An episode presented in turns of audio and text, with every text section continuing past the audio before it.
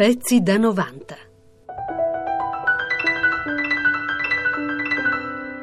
Oggi vogliamo festeggiare l'Europa e lo facciamo anche con gli alunni della scuola media Esopo di Roma che ci raccontano la storia di come è nata questa nostra Europa. Ascoltiamoli.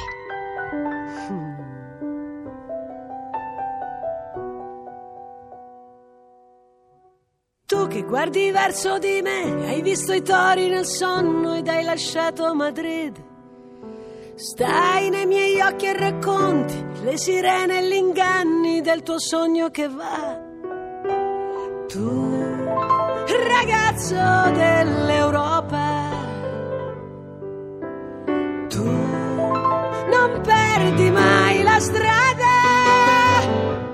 ragazzi, volevo parlarvi della storia dell'Unione Europea, dei trattati, cominciando appunto dal 25 marzo che sappiamo adesso nel 2007 ricorrono i 50 anni del trattato che c'è stato nel 1957 della CE, la Comunità Economica Europea. I paesi che ne fecero parte erano sei, il Belgio, i Paesi Bassi, Lussemburgo, la Germania federale, la Francia e l'Italia, che formarono anche nel 1951 la Comunità Europea del Carbone e dell'Acciaio, la CECA, e nel 1968 gli stessi realizzarono anche un mercato europeo comune, MEC. Ciao ragazzi, sono Sveva, continuerò a parlarvi della formazione dell'Unione Europea. Nel 1973 la SE si allarga a nove paesi con l'ingresso della Danimarca, del Regno Unito e dell'Irlanda. Nel 1979 si svolgono le prime elezioni del Parlamento Europeo. Successivamente i paesi membri divennero 12 con l'ingresso della Grecia nel 1981 e della Spagna e del Portogallo nel 1986. Nel 1992 a Maastricht i capi dei paesi della CE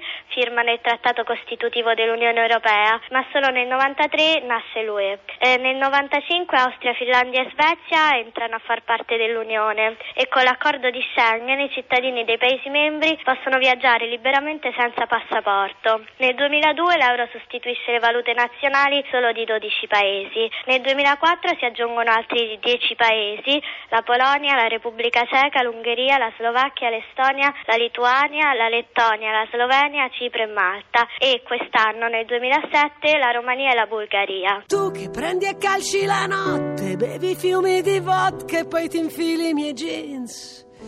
Tu cominci sempre qualcosa, poi mi lasci sospesa e non parli di te. Tu, ragazzo dell'Europa,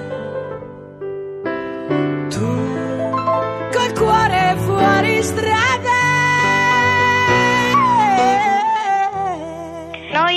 Sentiamo soprattutto cittadine europee, visto che siamo nate nel 93, l'anno di istituzione dell'Unione Europea. Infatti, da quando siamo nate abbiamo sempre vissuto con i diversi vantaggi portati dall'UE, ad esempio la moneta unica, l'assistenza sanitaria durante un viaggio, lo studio dei giovani all'estero e la libertà di risiedere in- nei Paesi membri. Infatti, per noi è difficile pensare a come potesse essere una volta l'Europa. L'Europa di, di queste elezioni europee è forse la prima Europa che è definitivamente consegnata a una generazione di europei diversa, eh, penso si possa dire. Adesso eh, a fine anno celebriamo e sono già cominciate le varie eh, commemorazioni, la caduta del muro di Berlino, quindi celebriamo questa Europa completamente cambiata che Sì. è nata nel 1989.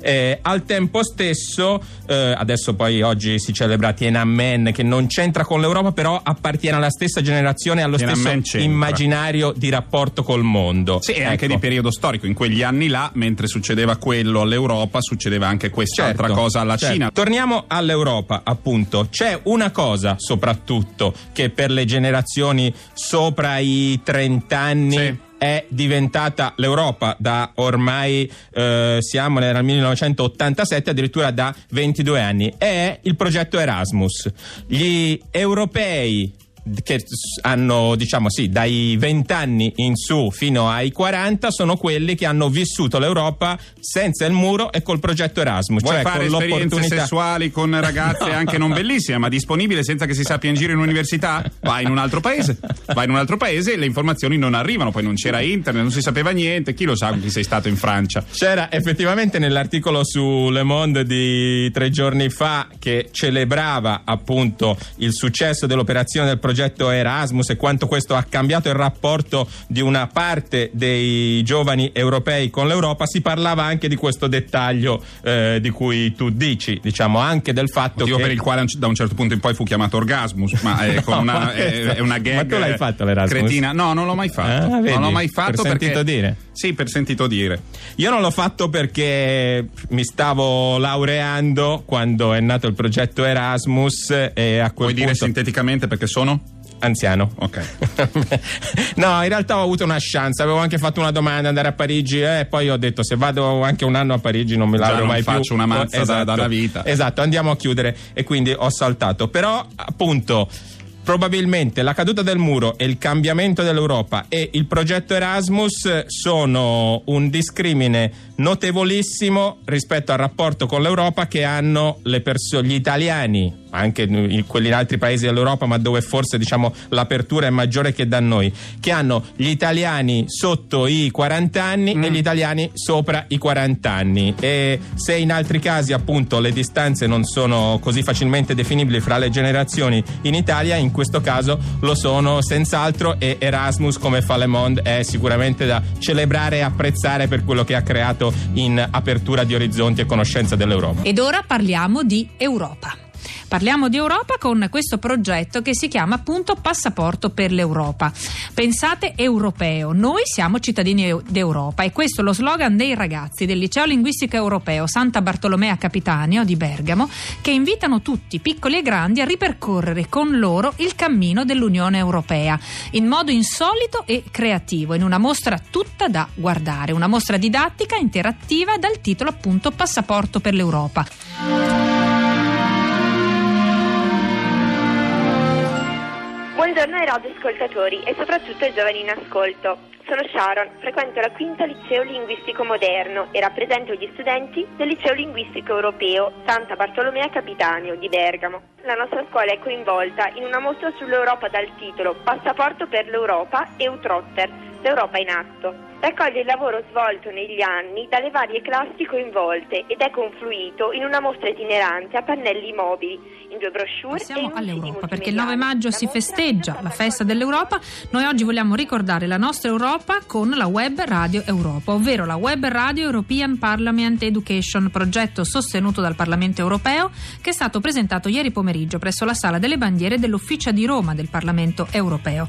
La Web Radio Europa è un progetto che porterà l'Europa in classe con il primo giornale radio via web interamente ideato e realizzato dagli studenti delle scuole superiori di 10 paesi dell'Unione Europea, tra i quali naturalmente gli studenti di istituti italiani. Ciao, sono Rade, ho 16 anni e frequento la classe terza A del liceo europeo. Penso che questa esperienza possa essere interessante per noi giovani, poiché ci avvicina all'Europa e alle sue tematiche, che molto spesso sono trascurate nell'insegnamento scolastico. Anche l'utilizzo del network è importante, perché permette ai giovani di integrarsi non solo fra gli studenti degli altri licei italiani, ma soprattutto fra i giovani di tutta Europa. Chissà, potrebbe rivelarsi un bello scambio culturale. Tu che fai l'amore selvaggio, trovi sempre un passaggio per andare più là. Viaggi con quell'aria precaria, sembri quasi un poeta dentro i tuoi boulevard. Tu, ragazzo dell'Europa.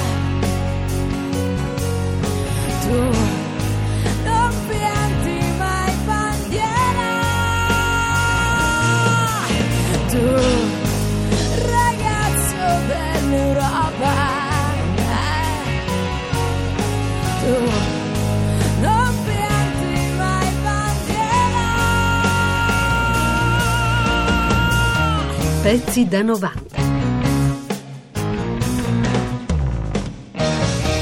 Pezzi da 90.rai.it